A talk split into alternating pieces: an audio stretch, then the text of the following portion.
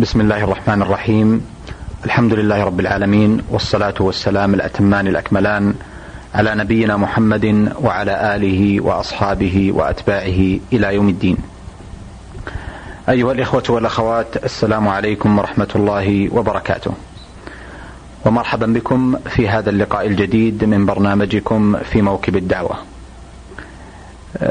عودناكم أيها الإخوة والأخوات في كل لقاء أن نستضيف وأن نسمعكم صوت أحد العلماء والمشايخ والدعاة لنسلط فيه الضوء على شيء من حياته وتجربته وجهوده في مجال الدعوة إلى الله عز وجل. وكم نحن سعداء أيها الإخوة أن يكون ضيفنا في هذه اللحظات آه، فضيلة الشيخ الدكتور حمد الماجد آه، الداعية المعروف ومدير المركز الإسلامي في لندن في مطلع هذا اللقاء. باسمكم جميعا أيها الإخوة والأخوات أرحب بفضيلة الشيخ حمد وأشكر له تفضله وقبوله بدعوة البرنامج. حياكم الله دكتور. وحياكم أنتم وحيا الإخوة المستمعين. وفي مستهل هذا الحديث يا أخي آه، دعني أقدم خالص الشكر والامتنان إلى آه، حكومة المملكة العربية السعودية ممثلة في إذاعة القرآن الكريم. والتي ولله الحمد آه، تقدم خدمة جليلة متميزة لهذا الإسلام من خلال التواصل والربط الذي تقوم به من خلال الاتصال وإلقاء الضوء على النشاطات الإسلامية آه، للدعاة والمراكز والمؤسسات الإسلامية في الخارج. وقد أفادني عدد كبير من الإخوة المسلمين في الجارية الإسلامية هنا أنهم على تواصل طيب مع إذاعة القرآن الكريم فللحكومة الشكر وللقائمين على الإذاعة آه، أتم الامتنان. آه، شكر الله لكم يا دكتور.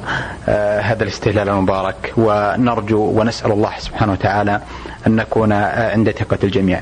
دكتور حمد في مطلع هذا اللقاء اعتدنا مع الإخوة والأخوات أن يكون لنا حديث خاص. عن آه، مولدكم ونشأتكم وشيء من الحياة الخاصة. هل لكم أن تتفضلوا وتتكرموا آه، ببيان مقتضب عن ذلك؟ أكرمك الله.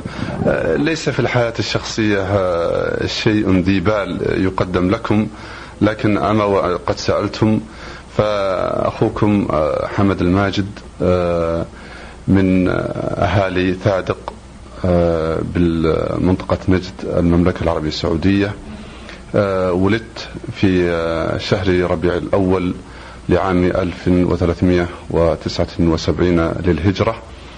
وتدرجت كما تدرج غيري في مراحل التعليم العادية الابتدائية والمتوسطة والثانوية في الرياض. طبعا التحقت بالمعهد العلمي وتخرجت منه.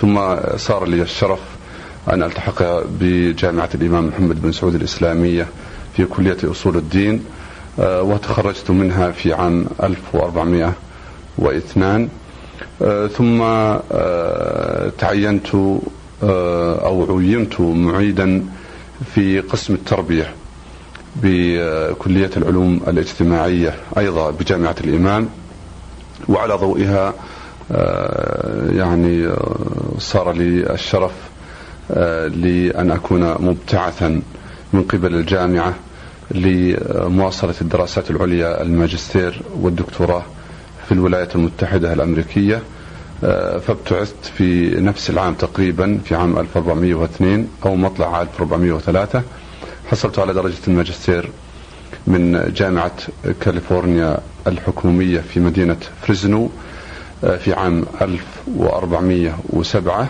أو 1406 ثم آه، رجعت إلى المملكة لمدة سنة آه، على إثرها آه، شرف لي أن آه، يرشحني المقام السامي لأن أكون مساعدا لمدير عام المركز الثقافي الإسلامي في لندن وباشرت العمل عام 1300 1409 ثم بعد ذلك بعدها بسنتين وبحكم عملي محاضر طبعا في الجامعة والنظام يلزم بأن أواصل دراستي فالتحقت أثناء العمل بجامعة هل في المملكة المتحدة لدراسة الدكتوراه. وبفضل الله ونعمته وتوفيقه آه، نلت درجة الدكتوراه في عام 1416 هجرية. وتعينت في نفس العام من نفس الجامعة؟ من أي جامعة؟ جامعة هل. آه، كان التخصص في التربية نفسها. في مجال التربية نعم. نعم, نعم لأنني سأرجع إن شاء الله تعالى آه، مدرسا في القسم نفسه. وحصلت على في الماجستير كان كانت كانت الأطروحة في مجال الإدارة التعليمية أو الإدارة المدرسية. وأما الدكتوراه فكانت في مناهج وطرق التدريس. وفي قبلها بعام أو بعيد حقيقة حصولي على الدكتوراه آه، بعد مغادرة زميلي الدكتور علي الغامدي مدير عام المركز الإسلامي السابق والتحاقه بعمله الجديد آه، عميدا لأكاديمية الملك فهد آه، في لندن. كذلك حظيت بشرف ترشيح المقام السامي للعمل مديرا عاما للمركز الثقافي الإسلامي في عام 1417 هجرية ولا زلت في هذا العمل إلى هذه اللحظة. نسأل الله سبحانه وتعالى التوفيق والسداد. أحسنتم دكتور. الحقيقة من خلال حديثكم السابق أجد أنها فرصة للحديث عن نقطة مهمة وهي ربطكم الرائع والجميل بين التخصص الشرعي ودراستكم التربية والتربوية العلمية التطبيقية وهذا التوافق الذي نلتموه كيف كان أثره عليكم وهل تجدون أن هذا كان طريقا سهلا أو أو كان طريقا يعني اخترتموه بالذات لكي تواصلوا المسيرة عبر هذا التخصص الذي بديتموه بالتخصص الشرعي ثم نحيتم في هذا المنهج لتكملوا مسيرتكم التعليمية في ذلك. أحسنت على هذا السؤال. هذا جانب حقيقة مهم والحقيقة يعني وإن نلت شرف هذه المهمة لكنني لا شك مجرد منفذ أما صاحب الفكرة فلا شك هو معالي الدكتور عبد الله بن عبد المحسن التركي عندما كان مديرا للجامعة فقد رأى يعني أن أنظمة الخدمة المدنية لدينا في المملكة العربية السعودية تحتم أن يكون لدى الجامعة عدد معين من المبتعثين. ولعله قد يكون من الخطورة بمكان أن يتخصص الإنسان في التخصصات المسلكية كالتربية وعلم النفس وعلم الاجتماع وكذلك الاقتصاد دون أن يكون لديه قاعدة آه، من العلم الشرعي. فكان هذا التوجه الجيد ولهذا أنا يعني ضمن آه، كوكبة حقيقة من ضمن الذين تخرجوا من كلية الشريعة وكلية أصول الدين ونالوا شرف الابتعاث بعد أن نالوا شيئا من العلم الشرعي كما تفضلت. إذ لو كان العكس وذهب الإنسان بغير قاعدة شرعية قد يخشى عليه آه، الافتتان لا سمح الله. بالنظريات آه، الموجودة في البلاد الغربية والتي لا شك أنها تتعارض مع آه، ثوابتنا الإسلامية. فكان هذا المنحى حقيقة اجتهاد طيب من قائم على الجامعة آنذاك ويشكرون عليه. وكما ذكرت جزاك الله خير في سؤالك الطيب آتى هذا التوجه أكلة. فرأينا ولله الحمد. أناس يعني ليس القصد فقط من أنهم حموا أنفسهم من من من التأثر من هذه النظريات بل إنهم من فضل الله عز وجل يعني عندما ذهبوا إلى أوروبا وإلى أمريكا كانوا قادة ولله الحمد في مجال آه، إمامة المراكز والمؤسسات الإسلامية وإدارة العمل الإسلامي هناك فكانوا خير سفراء لهذا البلد الطيب جمعوا ما بين التفوق العلمي والتفوق العملي في خدمة الدعوة. بعد أن يعني عرف الناس أو بالأحرى سرت شائعة أن أبناء الخليج وأبناء المملكة أبناء مترفين آه، ليس لهم إلا البحث عن اللذة والمتعة آه، العابرة. فوجود هذه النخبة ولله الحمد من المبتعثين الذين مثلوا حكومتهم وبلدهم خير تمثيل أوجد ولله الحمد يعني أو مسح هذه الصورة المشوهة وأوجد جيلا ولله الحمد عاملا. أجده إلى هذه اللحظة. يعني هنا زملاء لنا من جامعات المملكة المختلفة هم الذين يتولون العمل الإسلامي ويخدمونه من خلال المراكز والمؤسسات الإسلامية. والعجيب أنه من خلال خدمتهم والنشاط الذي يأخذ من وقتهم الشيء الكثير نجدهم نجد أنهم هم أيضا في مقدمة الصفوف في إنهاء الدراسة في الوقت وجيز وفي مجال التفوق العلمي ولله الحمد. أحسنتم يا دكتور يقودنا هذا الحديث آه، الطيب منكم إلى نظرة تفاؤلية أجدها على لسان الدكتور حمد الماجد وهو الرجل آه، الداعيه القريب من آه، أوضاع المسلمين في دولة من كبريات دول الغرب وهي المملكة المتحدة. دكتور حمد كيف تجد أوضاع المسلمين هنا بنظرتك التفاؤلية التي قدمت بها قبل قليل؟ النبي عليه الصلاة والسلام دائما يحب الفأل آه، والعملة لا شك آه، كما يقولون آه، العملة المعدنية لها جانب سلبي وجانب إيجابي. الجانب الإيجابي في مسألة الدعوة ولله الحمد إذا تسألني أنا شخصيا كإنسان قضى مدة لا تقل عن العشر سنوات في بريطانيا لوحدها وتقارن بين أحوال المسلمين الآن وأحوالهم عندما أتيت أنا أجد ولله الحمد يعني تحسنا كبيرا من فضل الله عز وجل. يعني للرائي وللملاحظ أن يأتي إلى مسجد المركز المسجد التابع للمركز الثقافي الإسلامي ويلاحظ أنه قبل عشر سنوات و15 سنة وأكثر كان عدد المصلين مثلا في المغرب أو العشاء لا يتعدى الصف الواحد. الآن لك أن تصلي معنا تجد أربعة وخمسة وأكثر. صلاة الفجر. مع العلم أنه لا يوجد حول المركز الإسلامي أحياء يوجد فيها مسلمون تجد ولله الحمد أرتال من السيارات تقف خارج خارج وداخل المسجد لأداء هذه الصلاة. ثم أن المتعود عليه فيما سبق أن المصلين هم من كبار السن. ولكن الآن تجد شبابا يافعين من فضل الله عز وجل لم تستهويهم الفتنة ولم تزل بهم قدم من فضل الله ونعمته. هذا جانب. الجانب الآخر أنه يعني المركز الإسلامي ليس المركز الوحيد بل في خلال العشرة والخمسة عشر سنة الماضية أنشئ عدد من المراكز الإسلامية في داخل لندن.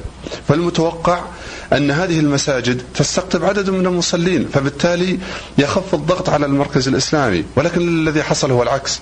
المساجد هذه آه، امتلأت والمراكز والمركز الإسلامي يعني يزداد المصلين فيه. في يوم العيد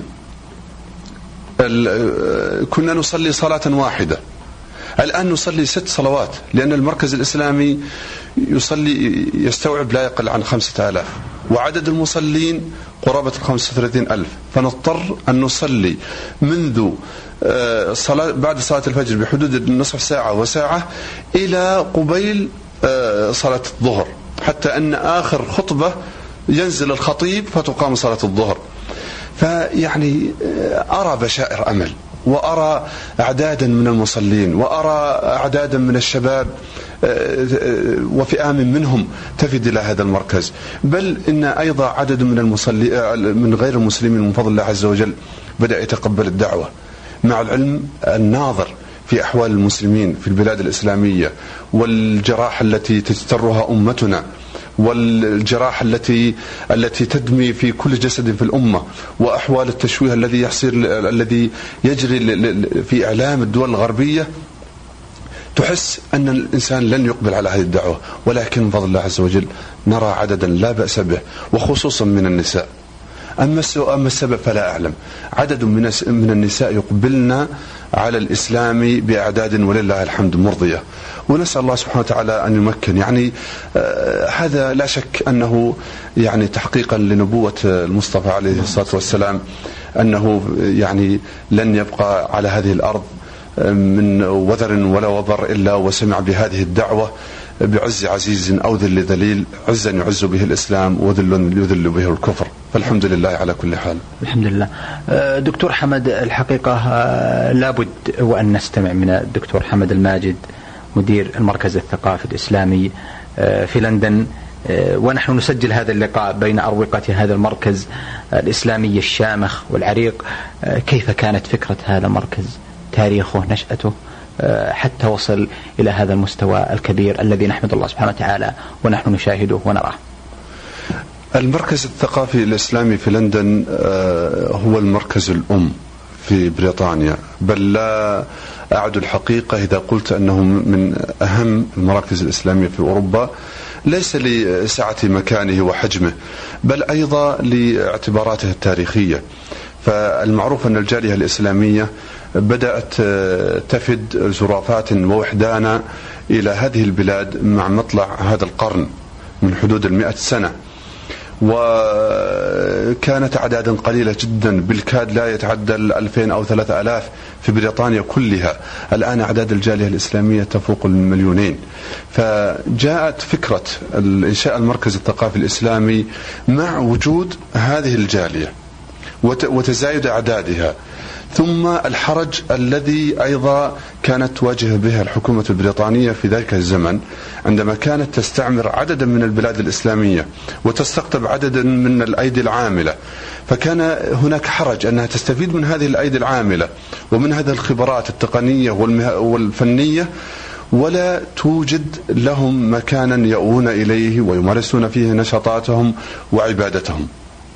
ف يعني في بداية الأمر كان هناك شيء من من الرفض من قبل آه، إحدى الحكومات البريطانية من قبل حدود 50 أو 60 سنة. آه، لكن هناك رجل إنجليزي عضو في مجلس البرلمان تحمس لهذا الوضع وأقنع البرلمان البريطاني قال إنه ليس من اللائق أن يكون هذا أن يكون الوضع بهذا الشكل. بمعنى أن بريطانيا تستفيد من ثروات المستعمرات البلاد الإسلامية وتستقطب الأيدي المهرة ولا يوجد شيء من القبيل ك يعني بادرة شكر.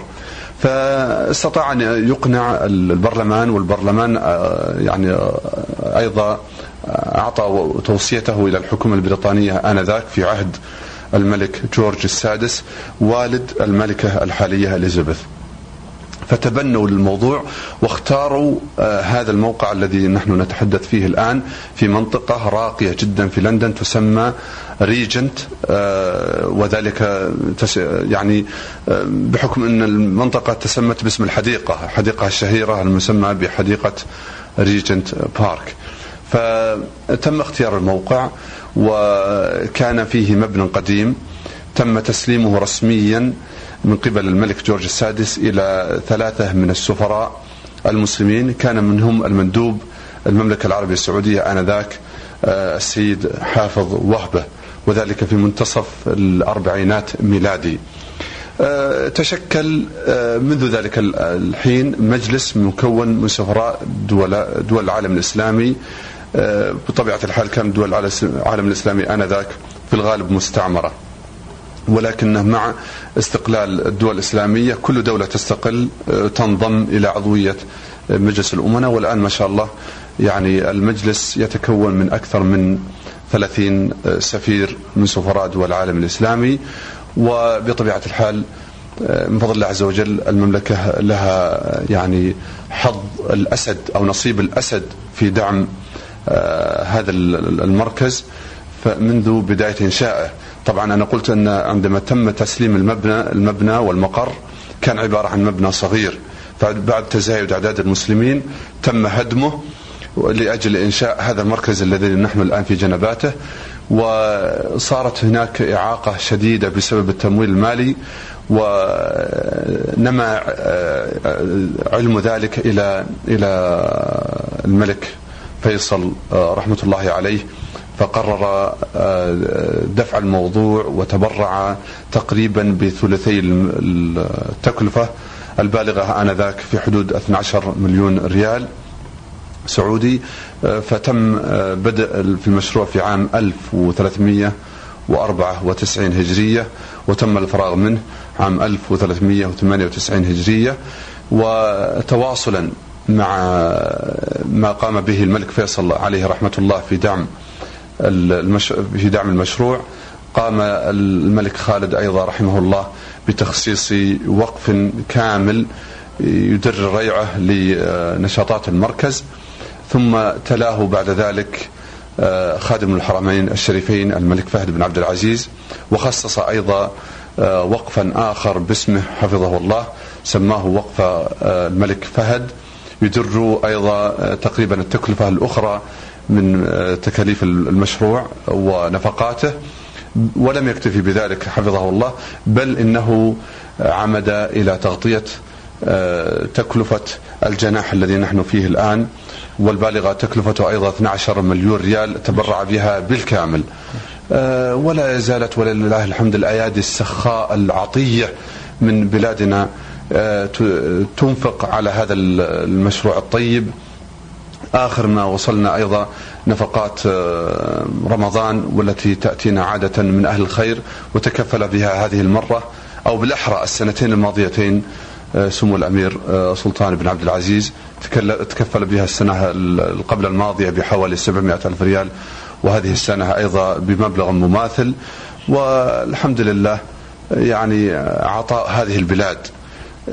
سواء كان على المستوى الرسمي أو على المستوى الشعبي تجده في كل زاوية وركن في بريطانيا وفي أوروبا فما من مؤسسة إسلامية وما من مركز إلا ولبلادنا ولله الحمد حكومة وشعبا آه، إسهام خير فيه إما بشكل كامل أو بشكل جزئي نسأل الله سبحانه وتعالى أن يجزيهم جميعا خير الجزاء الله. ولا غرو يعني فبلادنا والله الحمد فيها آه، بركة آه، هذين الحرمين الشريفين. نسأل الله سبحانه وتعالى أن يبارك في الجميع. اللهم آمين. دكتور حمد أيضا آه، هناك نقطة أخرى وهي الأهداف المناطة بهذا المركز التي يقوم بها الآن الخطط التي يسعى لتحقيقها في برامجه وأعماله الآن.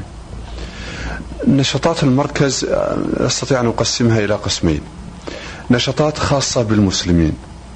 وهذه تعنى بالأمور الخدماتية العامة كمسائل طبعا الصلوات، إقامة الصلوات وإقامة الجمع و آه، صلوات الجنازة والزيجات والطلاق و آه، يعني أستطيع أن أقول خدمات يعني تؤديها أو ما تؤديها أحيانا ثلاث أو أربع وزارات في آه، العالم الإسلامي. الجانب الآخر جانب مهم قضية الجانب التعليمي لأنه كما تعلم أن ابناء المسلمين في بريطانيا يدرسون في المدارس العامة والمدارس العامة لا يكون للمسلمين فيها حظا كما تعلم هي مدارس علمانية صرفة لا تدرس فيها حتى الديانة النصرانية. فناهيك عن تدريس العلوم الإسلامية. فتعمد المراكز الإسلامية ومنها المركز الإسلامي في لندن إلى سد هذا الخلل من خلال إيجاد ما نسميه بمدرسة عطلة نهاية الأسبوع التي هي السبت والأحد والتي تماثل الخميس والجمعة في بلادنا. آه، يوجد في المركز الإسلامي ما لا يقل عن 800 طالب. آه، ندرسهم ولله الحمد العلوم العربية والإسلامية والشرعية. كما أننا أيضا من خلال نشاطاتنا خارج المركز التي يقوم بها مدير المركز والتي أتشرف بها نسعى للاتصال بأهل الخير في البلاد الإسلامية لإنشاء مدارس إسلامية ذات نظام كامل. ولهذا الآن ولله الحمد أتشرف برئاسة مجلس أمناء المدارس الإسلامية في مانشستر والتي تحتوي على مدرسة ابتدائية للبنين والبنات ومدرسة ثانوية للبنات ومدرسة ثانوية للبنين. ثانوية البنين آه، عفوا ثانوية البنات تبرع بها بالكامل خادم الحرمين الشريفين الملك فهد حفظه الله ومدرسة البنين تبرع بها أهل الخير في قطر ومدرسة البنين الابتدائية تبرع بها أحد أهل الخير في المملكة العربية السعودية وأما صيانتها ونفقاتها فقد تبرع بجزء منها سمو الأمير سلطان بن عبد العزيز. المقصود أن المركز الإسلامي يعني يقدم خدمات داخلية وخدمات خارجية. هناك جانب مهم يحاول المركز الإسلامي أن يغطيه وهو محاولة تحسين الصورة المشوهة التي يتلقاها البريطاني العادي في الإعلام الغربي جميل. هذه هذا جانب مهم نعمد إلى هذا تحسين الصورة من خلال المقابلات التي تتم في في اجهزه الإعلام الغربية من خلال البيانات التي نصدرها من خلال اللقاءات التي ندعو فيها المدارس عفوا قطاعات الشعب البريطاني المختلفة على سبيل المثال نحن ننظم في المركز الإسلامي ثلاث زيارات يومية للمدارس الاسلام المدارس البريطانية العامة جميل. نأتي لأن عندهم مادة تسمى مادة الديانات نعم. فمن من متطلبات هذه المادة نعم. زيارة أماكن العبادة للديانات المعنية جميل. فيزورون المركز الإسلامي يتعرفون من خلاله إلى إلى إلى ما هي الديانة الإسلامية نعم. طبعا لا نستطيع أن نقول بالصراحة أننا ندعوهم إلى الإسلام بشكل صريح نحن لا شك ندعو إلى الله عز وجل ولكن حتى لا تفهم أو يفهم الغير أننا هنا لتحويل الناس إلى ديانات أخرى. نعطيهم ما نسميه بتعريف عام باسم الإسلام. إبراز وجه الإسلام على الحقيقة. وهذا يكفي هذا بحد ذاته دعوة يعني. بلا شك بلا شك. عندما تعرف بالإسلام آه، أركانه ثم ينظر الطلاب البريطانيون إلى المسلمين وهم يصلون وينظرون إليهم وهم يخلعون حذيتهم بهدوء ونظام ثم اصطفافهم بصف كامل يعني بشكل مهيب أمام مصل واحد في خمس صلوات. هذه بحد ذاتها كما تفضلت آه، مشكورا دعوة.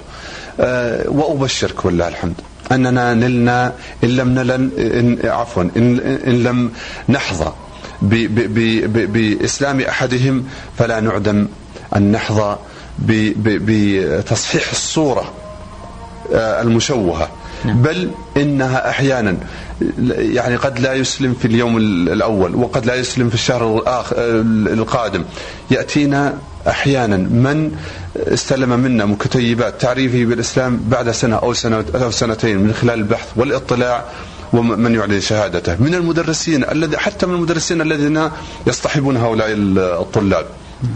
فهناك شيء من الجهد يعمل في هذا التخصص.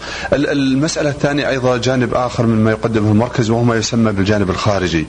نحن يهمنا أيضا توثيق العلاقة ما بين المؤسسات الإسلامية وما بين الهيئات الرسمية البريطانية. فأنت تعلم أن لدى الجالية الإسلامية مطالب شتى. نعم. مطالب تتعلق بتسوية أو بالأحرى مساواة المدارس دعم المدارس الإسلامية أسوة بدعم الحكومة البريطانية للمدارس النصرانية والمدارس اليهودية.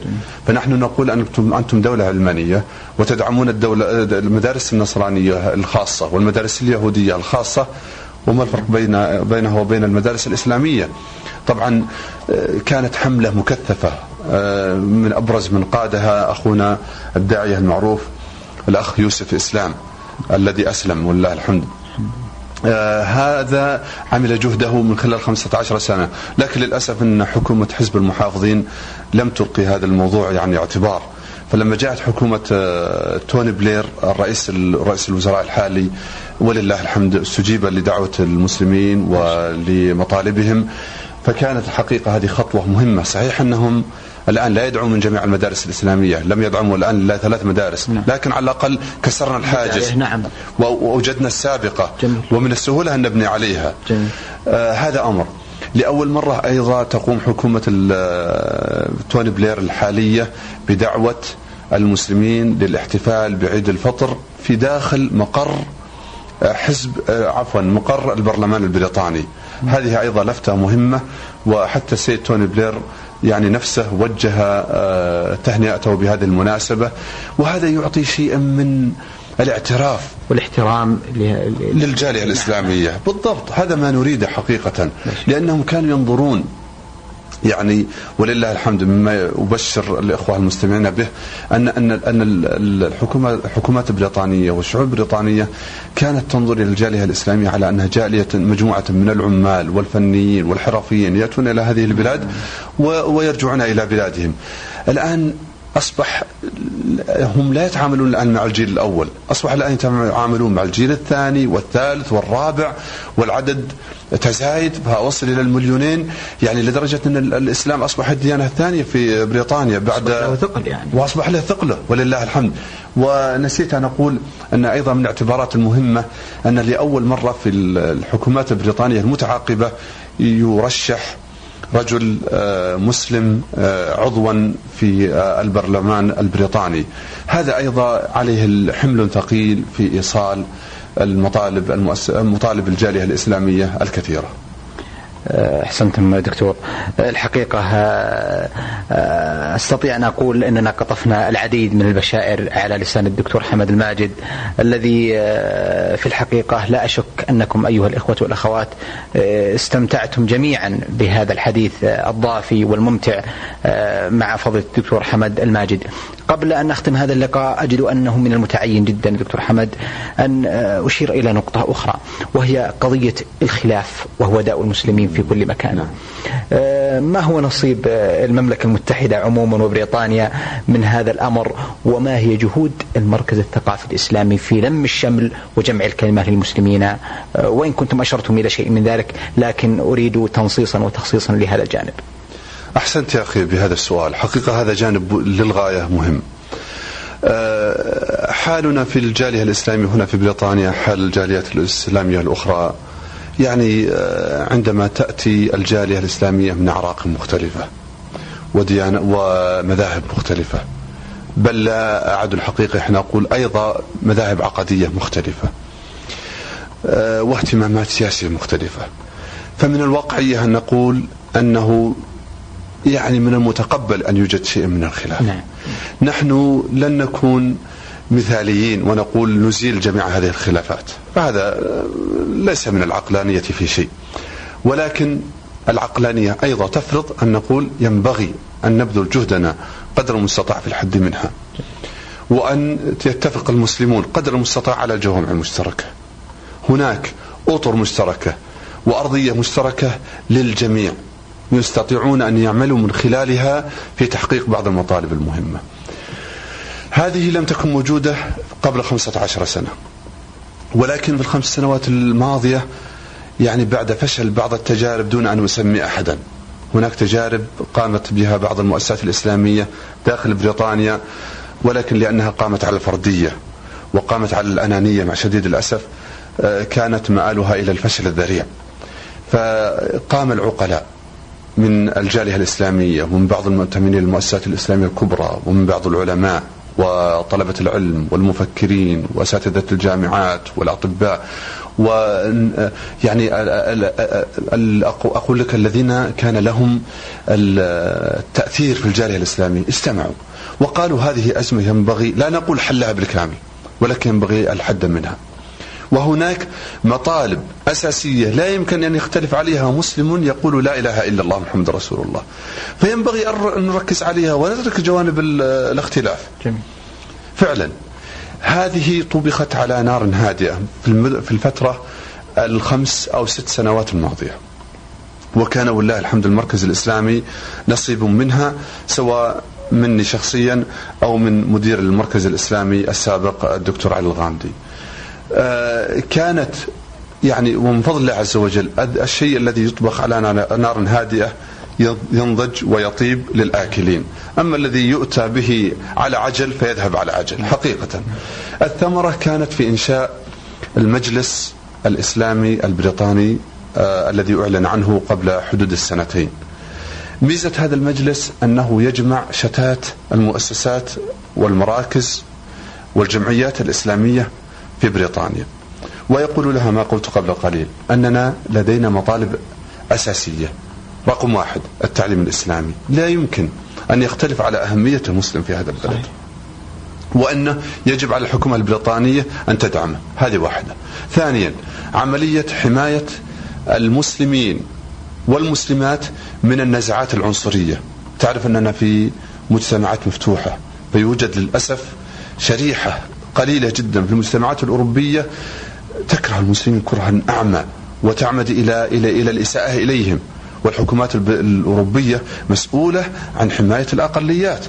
فلا يوجد مسلم يختلف على أهمية هذا العنصر. نعم. ومسائل أخرى. فقالوا يا أخواننا يعني لا بد أن نجتمع ونوحد صوتنا في المطالبة بصوت عال في تحقيق هذا الطلب. ففعلا العقلاء نظروا إلى هذه المسألة على أنها ليست مسألة ذاتية وليست مسألة جاهية تريد الخدمة لمؤسسة معينة أو لدولة معينة أو لنظام معين أو لطائفة معينة أو عقيدة معينة. هذا يتفق عليه كما قلت قبل قليل من يقول لا إله إلا الله محمد رسول الله.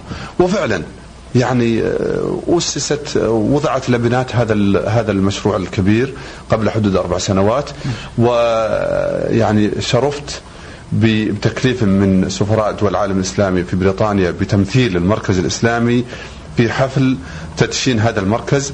صحيح أن المركز الإسلامي ليس عضوا كاملا. ولكن لا شك أن المجلس مجلس أمناء المركز الثقافي الإسلامي في لندن أبدى تعاونه الكامل مع أهداف هذا المجلس نعم. ولا يعني أكتم سرا أن المجلس إذا, إذا كما قال السفراء إذا أثبت فاعليته وتأثيره في الجالية الإسلامية والتم جميع الشمل أو جميع المؤسسات والمراكز الإسلامية أنا لا أستبعد أن المجلس الأمناء سيقرر الانضمام أو سيوافق الانضمام تحت لواء هذا المركز. ولا أخفيك ولله الحمد أن المجلس هذا المجلس الجديد كان له ثمرات فاعلة ومؤثرة. أول آخرها اللقاء الذي تم ما بين رئيس الوزراء البريطاني آه، توني بلير وبين الجالية الإسلامية. وفيها يعني آه، هذه بحد ذاتها كما قلت أنت قبل قليل اعتبار يعني تعطي اعتبارا واهتماما بأحوال الجالية وأنها فعلا أصبحت لبنة وأصبحت جزءا هاما في الجسم البريطاني. نعم. آه، أحسنت دكتور حمد آه، أيها الإخوة والأخوات آه، أجد أن من المزيد بل من المتعين أن نأخذ مزيدا من هذا الحديث الذي لا يمل مع فضيله الدكتور حمد الماجد مدير المركز الثقافي الإسلامي في لندن إلا أنني أجد أن وقت البرنامج لا يسعفنا بمزيد من ذلك. لكنني أحسب أننا سلطنا ولو شيئا يسيرا و قليلا من الواجب على العمل الإسلامي الدعوي المبارك الضخم الذي يقوم به جنود مخلصون آه، يقودون هذا العمل آه، بمباركة وتأييد ودعم سخي لا ينقطع من حكومة المملكة العربية السعودية ممثلة بخادم الحرمين الشريفين وسمو ولي عهده ومعالي وزير الشؤون الإسلامية والأوقاف والدعوة والإرشاد وجميع الغيورين على هذا الدين الذين يحرصون أشد الحرص على إصلاح أحوال المسلمين قاطبة في كل مكان. قبل أن أودعكم أيها الإخوة أجد أيضا لزاما علي أن أستمع إلى كلمة ختامية من فضيلة الدكتور حمد. آه، كما يعني بدأت الحديث بالشكر والثناء لإذاعة القرآن الكريم على هذا العمل والجهد الطيب في إيصال آه، صوت الجالية وشجونها وهمومها إلى العالم الإسلامي بل العالم أجمع. يعني أقدم لهم الشكر مرة أخرى وأرجو من المستمعين الكرام أن يتوجهوا إلى الله سبحانه وتعالى بالدعاء أن يمكن للإسلام والمسلمين في أوروبا. فيعني الناس هنا والمسلمون على وجه أخص بحاجة إلى دعائكم في خلوات الليل وشكرا مرة أخرى. شكر الله لكم. أيها الإخوة والأخوات كنا وإياكم طوال الدقائق الماضية مع فضيلة الدكتور حمد بن عبد الله الماجد مدير المركز الثقافي الإسلامي في لندن والذي تفضل مشكورا بالإجابة على أسئلة آه، البرنامج حول حياته الشخصية وعدد من الجوانب المتعلقة بالمركز والدعوة إلى الله سبحانه وتعالى هناك. آه، أكرر شكري وتقديري آه، لفضيلة الدكتور حمد وآمل أن تتجدد لنا لقاءات قادمة بإذن الله تعالى. والسلام عليكم ورحمة الله وبركاته. في موكب الدعوة إعداد وتقديم محمد بن عبد الله المشوح.